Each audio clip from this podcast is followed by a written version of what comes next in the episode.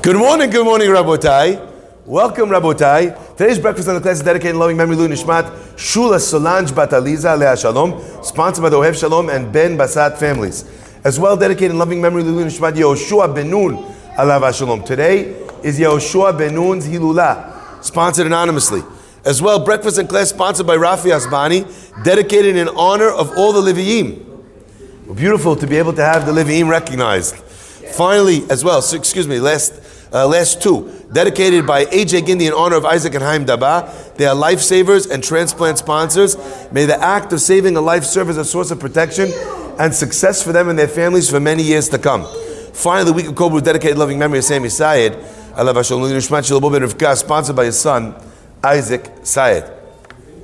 Okay, my friends, I want to share with you a beautiful idea. We know, in this week's parasha, we read about the fact that on the day of the inauguration of the Bet HaMikdash, of the temple, Nadav and Avihu, they came forward and they brought a sacrifice that had not been mandated by Moshe Rabbeinu in the name of God. They brought something that they themselves wanted to do. They made up effectively a korban. And the pasuk says, "Bekorvatam lifnei Hashem," they brought in front of God, Esh Zarah, a foreign fire. And in that moment, what happens? Borei Olam sends down a fire, and Bar Minan, unfortunately, Nadav and Avihu, they pass away. Now, the Midrash brings a litany of reasons as to why the sons of Aharon were punished. What was their mistake?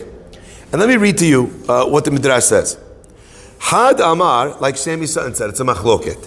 Had Amar, one says, Shelo hayu nesuim isha. They were not married. And specifically, they stayed not married. So in other words, it wasn't just that they were on J-date, they couldn't find, they keep swiping. No. They specifically were not getting married. They didn't have children. Dichtiv, because the pasuk says, Ubanim lo hayu lahem. They died and they had no children. Why would the pasuk say, and they had no children, if that wasn't relevant to their death? Therefore, the Midrash says, what do we learn from that? We learn that the fact that they didn't marry and build a family was part of the reason why they were punished. And one opinion says, again, let me explain. A person that doesn't get married, doesn't have children, they're not punished for that.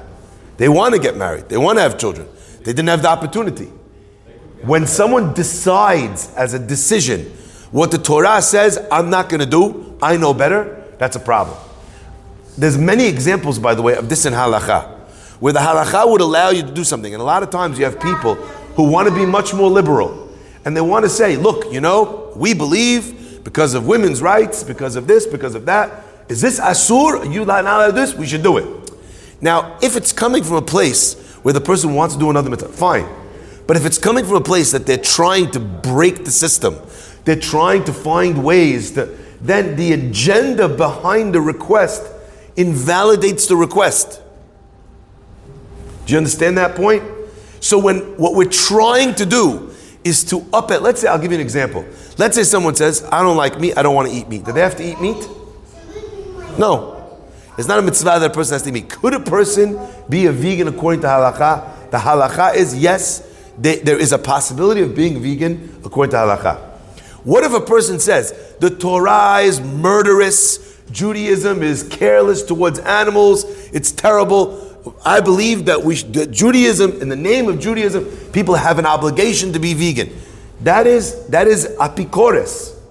You're uprooting a law in the Torah, you're saying that you know better than God, and the halakha that it says in the Torah about eating from the korbanot, the halakha that it says in the Torah, en simcha el basar vayayin, you have to eat meat and drink wine on the holiday for simcha, that you're saying that you know, and you and your veganness know better. Your wokeness is more than God himself. That is heresy.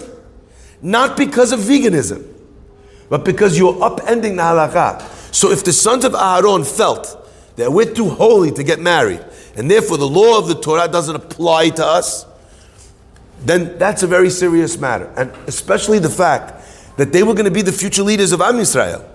To have them feel that way or behave that way was an incredibly dangerous thing for the leaders to be able to lead the people in the wrong path. Chadama, one says, Shelo hayu nisuim, they did not marry and build a family. And therefore the pasuk, when it says, Ubanim lo hayu lahem, was indicating that that was a reason why, on their level, they were judged for this minor infraction. V'chadama, one opinion says, no. Because they came into the temple. There was a celebration when they inaugurated the temple. So what did they do? They drank wine, and they were tipsy, they were drunk. They came into the Mikdash that way. So where does he prove his opinion from? Because the parasha, the next chapter in the parasha after their death is God appears to Moshe and Aharon. He tells them, right? Yain v'shechar al tesht. Wine and intoxicating beverages you shall not drink. When the Kohen is going to do the service, he can't drink wine or scotch or whatever, because he's going to come in, he's going to come in drunk to do the service. It's completely inappropriate to come in drunk. We actually just learned this Gemara in Ta'anit, right? It was literally the last Gemara that we studied about when the Kohanim are not allowed to drink, which Mishmar, etc., etc. V'chad amar, so he proves it from the fact that the mitzvah of the commandment to Aharon and to his children not to drink before they come into the Mikdash follows immediately the story. And one opinion says that they ruled a halachic ruling by deciding what to do with regards to this case. They ruled in front of their rabbi, and to rule the halacha in front of your rabbi when you have the misorah, you have the hand down, the tradition in the guise of Moshe Rabbeinu in front of you. And you're making up your own halakha, you're deciding yourself. That's completely inappropriate. And is a dangerous precedent for future leaders. Therefore, that was why they passed away. Says the Hatam Sofer something remarkable. Three different opinions. Says the Hatam Sofer, these three different opinions are actually really one thing. They're not arguing. They're not different opinions. They are all part of the same thing. What was their mistake? Their mistake was that they did not get married. They did not have a wife. They did not have children. They did not build a Jewish home. Had they built a Jewish home, says Hatam Sofer, they would not have made the other two mistakes. And listen to this, because this is so beautiful. A person is supposed to respect Borei Olam. You can't come in drunk to do the service. Right? You wouldn't do that. For the President of the United States, they throw you out on your head, right? You wouldn't do that with any important procedure. You imagine you were a surgeon coming in to perform surgery, you come drunk, they'll throw you out of the hospital, they'll take your license away, okay? A person is supposed to have respect for their rabbi, right? You can't come and rule in front of him, say, actually the halakha is, can't do that, asur. How does a person disrespect their God or disrespect their rabbi? The answer is, they never learned the concept of kavod, of respect. When does a person understand how important it is to respect his father, how important it is to respect Borei Olam? Only when he builds a family and has children of his own. When you have children of your own and they completely disrespect you, they don't show you any kavod, or you say to them, listen, please, this is very important to me. I don't ask you for many things. It's super important to me that you do this because it really means a lot to me. And the person says, yeah, I don't care. I know that that's what you hold. I'm going to ask my friend's father. No, I don't go like, I don't want to do that.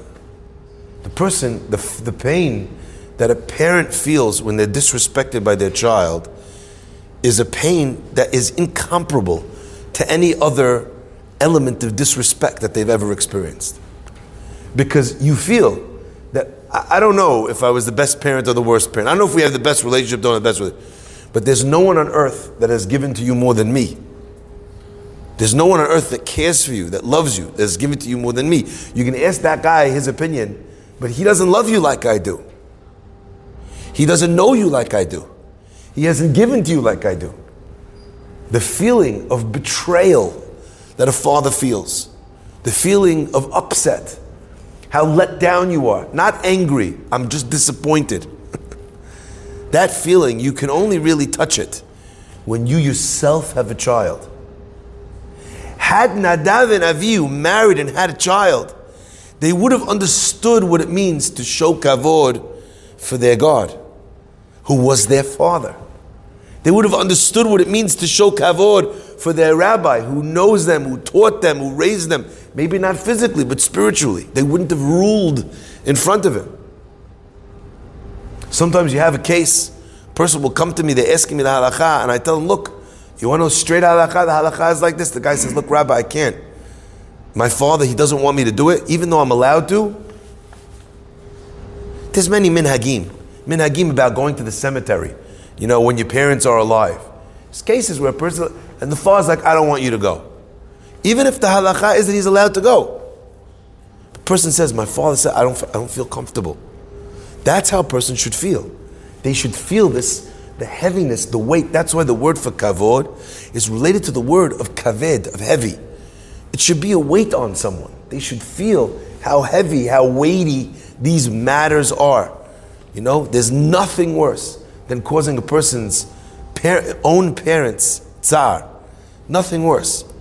And the children, Nadav and Avihu, would have completely understood this had, if only, they would have been in a situation where they would have had children of their own. So says the Hatam Sofer, you want to know which of the three reasons is right? They're all connected. That's why they were able to make up their own law, because they hadn't had or felt the relationship of a child deciding, I'm not going to do it that way, I'm doing my own way. And the pain that a father feels when the child doesn't follow in the ways that he was asked to or instructed to. My friends, the same thing as well is for ruling in front of Moshe Rabbeinu. I learned from this two lessons, my friends. One lesson is that a lot of times there are many different infractions and mistakes that we make in our Judaism. But oftentimes, the root of the many is actually described in one. Three different things that went wrong, but really it came down to one thing that they did wrong. Person stops going to shul, and all of a sudden they start dropping this, they start dropping that. All they need to fix really is the top of the pyramid, and then everything else will fall into place. There are many keystone mitzvah habits that if you fix those, they fix in a cascading way everything else. That's the first lesson. The second lesson I'll leave you with, my friends, is that there's so many things in the process of Judaism where we don't realize God's wisdom and we don't understand. In the mitzvah of getting married, you think that's a mitzvah of getting married. Building a Jewish home, that's a mitzvah of piru urvu, having children. I don't realize that something as monumental as respect for God, as respect for my rabbi, can come out of the action of having a Jewish family. So sometimes a person, they look at a mitzvah and it's not important in their eyes, but part of the reason is because they don't understand the knock-on effect of this mitzvah on other things. A person thinks, I have a mitzvah, give tzedakah. They don't realize that God's intention in commanding you to give so many different types of tzedakah was not to give this and to give this and to give this, but rather, as my rabbi always puts it, to become, through the constant act of giving, to become a giver, to soften your heart, to dampen the narcissism that threatens to engulf all people if we don't keep the ego in check. So a lot of times we are not aware of what Borei Olam's actual intentions were in the mitzvah. Nadav and Avihu thought, you know what, I'm not going to do this. I'll be fine. But they didn't realize the knock-on effect that it had on other mitzvot. The halakha tells us that a bet din is not allowed to uproot the law of another bet din. En bet din achat yachol levatel gezerat bet din chavero. They can't uproot it. Unless it's bigger than it, in numbers and in wisdom. So everyone says, I understand why they have to have more numbers, because legally, to upend that legal ruling, they have to be a bigger court. I get that. But the Gemara says it's not enough. Also chokhmah. Because the rabbis might have told you that this was the reason why they made the gezerah, and you think, that reason doesn't apply anymore. Now I'm just going to do it. But unless they have a greater wisdom than the first Beit Din, there might have been other reasons that the Beit Din had that they didn't share with you, or that are more Kabbalistic, or that are more spiritual, more practical, more psychological. And you didn't understand those reasons. So by upending it, because one reason is no longer relevant, you lost out on the 3-4 other reasons. My friends, it is my wish and my tefillah that this idea permeates our soul, and we give the proper respect to God, the proper respect to our rabbis, the proper respect even to the mitzvot that perhaps we don't understand. My daughter and son-in-law are moving to Eretz Yisrael to go study in Eretz Yisrael. We want to wish them a tremendous and beautiful journey. And Be'ezrat Hashem, they should tzal shalom v'tachzor shalom. He should come back, Be'ezrat Hashem, a rabbi, a mashpia. They should be zochet to build a beautiful home with many, many children. Like we just learned about this halakha, they should be zochet to have and build a relationship with Borei Olam, and to build a wonderful relationship and a respectful relationship with all the rabbanim, wherever they may go. Be'ezrat Hashem, we should be zochet to see and greet them in Eretz Yisrael, each and every one of us, with the coming of Mashiach. Meravi Amenu. Amen.